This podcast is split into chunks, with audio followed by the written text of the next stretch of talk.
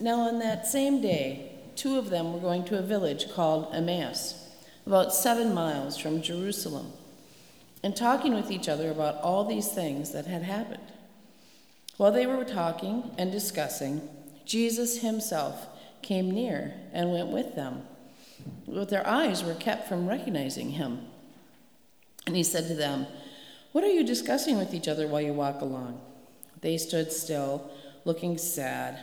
Then one of them, whose name was Cleopas, answered him, Are you the only stranger in Jerusalem who does not know the things that have taken place here, there, in these days? He asked them, What things? They replied, The things about Jesus of Nazareth, who was a prophet, mighty in deed and word before God and all the people, and how our chief priests and leaders handed him over to be condemned to death and crucified him. But we had hoped that he was the one to redeem Israel. Yes, and besides all this, it is now the third day since these things took place. Moreover, some women of our group astounded us. They were at the tomb early this morning, and when they did not find his body there, they came back and told us that they had indeed seen a vision of angels who said that he was alive. Some of those who were with us uh, went to the tomb and found it just as the women had said, but they did not see him. Then they said to him, how, or then he said to them, How foolish you are, and how slow of heart to believe all the prophets have declared. Was it not necessary that the Messiah should suffer these things and then enter into his glory? Then, beginning with Moses and all the prophets, he interpreted them, to them the things about himself in all the scriptures. As they came near the village to which they were going, he walked ahead as if he were going on. But they urged him strongly, saying, Stay with us, because it is almost evening, and the day is now nearly over. So he went in to stay with them. When he was at the table with them, he took bread, blessed, and broke it, and gave it to them. Then their eyes were opened, and they recognized him, and he vanished from their sight. They said to each other, Were not our hearts burning within us while he was talking to us on the road, while he was opening the scriptures to us? That same hour they got up and returned to Jerusalem, and they found the eleven and their companions gathered together. They were saying, The Lord has risen indeed, and he has appeared to Simon. Then they told what had happened on the road and how he had been made known to them in the breaking of the bread. Word of God, word of life. You may be seated.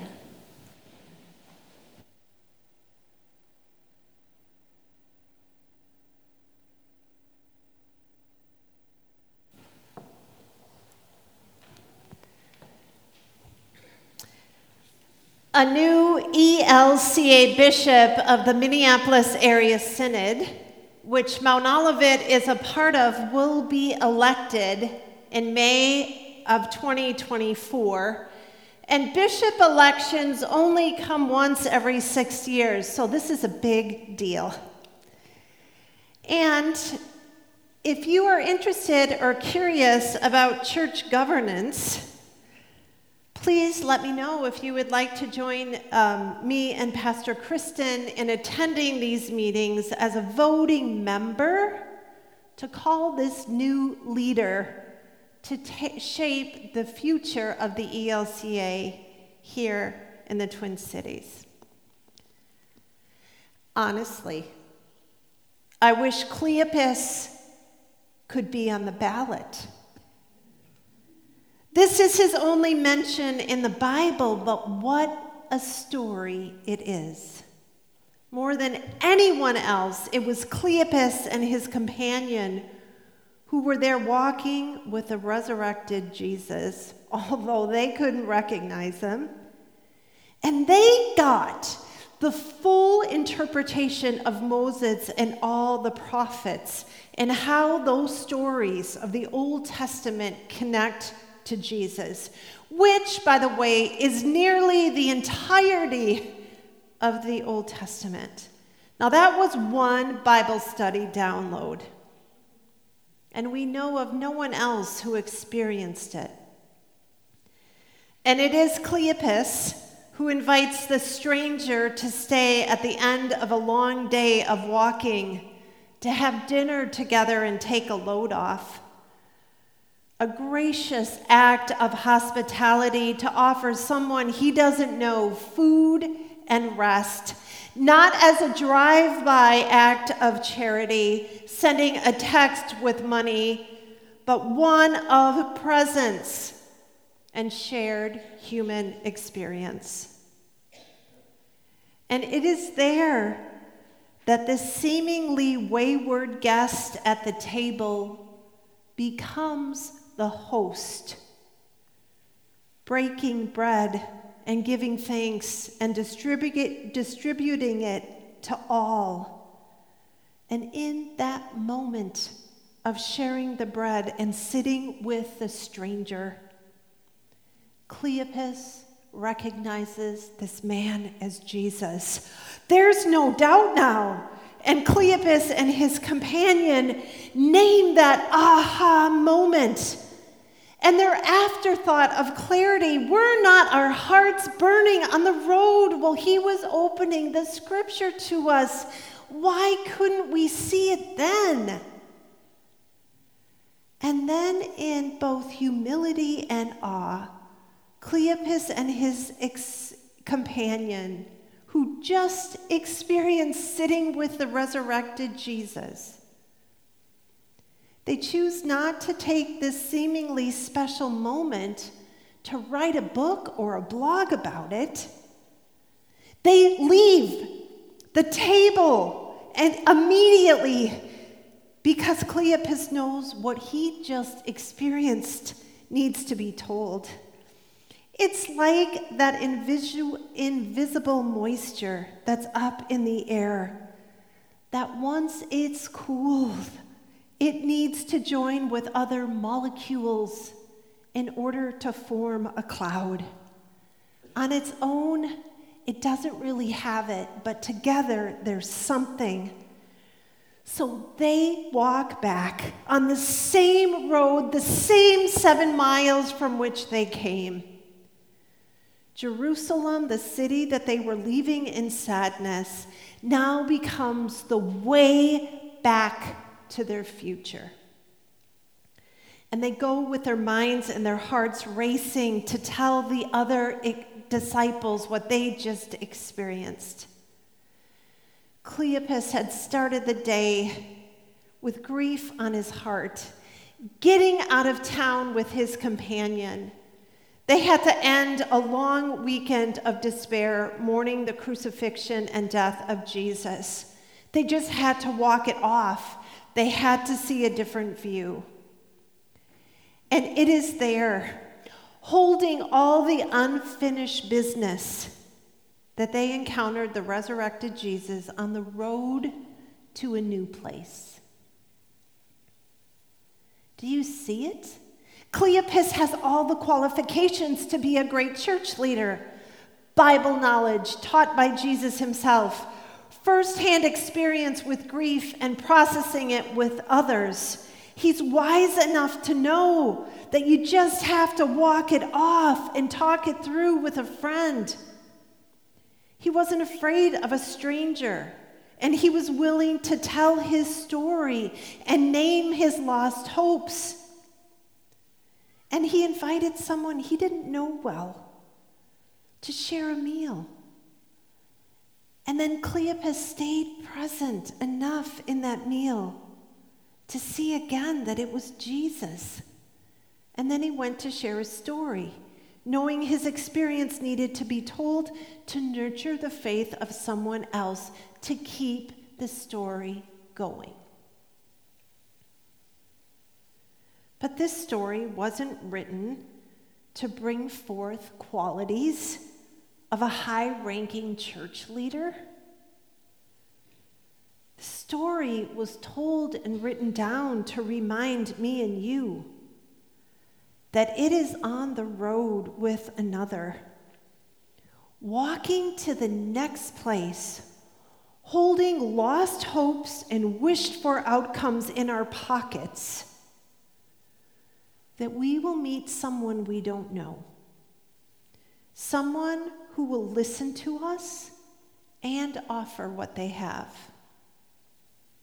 And it just may be an ordinary invitation to share a meal together where God is revealed. And that moment of clarity, however long or short it will be, nourishes us and propels us to share our story to remind someone else that God is indeed here, even now, and will be found along the way. It's such a good story. But I have to be honest, if we break it down into its simple parts, when we actually overlay the story in our own lives, when we actually consider that a stranger, someone we don't know now, may be the person that helps us experience God in a new way, can that be right? There are so many reasons to play this down and not believe it's true, to stay stuck in the ways we have done things, and to consider faith to kind of be a checklist, right? Have a baby and get baptized, make sure you're around church long enough to see them confirmed, give an offering every now and then pray when you can, and try to live a clean life in hopes of making it to heaven. To just tend to the people we know and do the things that we have always done. But what if this story is true? That it is when everything we had hoped for falls through, when we are headed to a new place, and when we encounter someone we don't know. That is when a new future will be revealed. And our faith may even be strengthened, even for a moment. So here's my question that we're going to ask in a few minutes. I'm going to give you a heads up so you can think about it and have it sink in. What is the road you're walking right now? What are you leaving? And where are you going? The resurrected Jesus doesn't seem worried at all in this story that the story is all over. He just walks that road and meets Cleopas and his companion, and he asks them, What things are you talking about? He is there in presence to walk alongside and then lead them to the bread. In the same breath, I don't think God is so worried about where we are right now. I don't think God thinks this is the end of the story. Although there's way too much war, grief, and suffering in our midst, God cares about that, of course. I don't think that God thinks all will be lost from here. So get up and start walking the road to find abundant life in places you cannot even imagine right now. I'll join you there.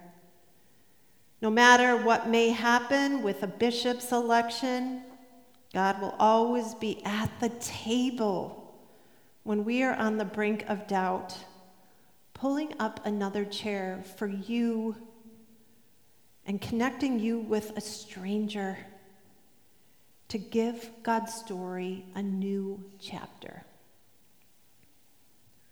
The road you are on that you will describe in just a moment is leading somewhere. Who is it that you will meet?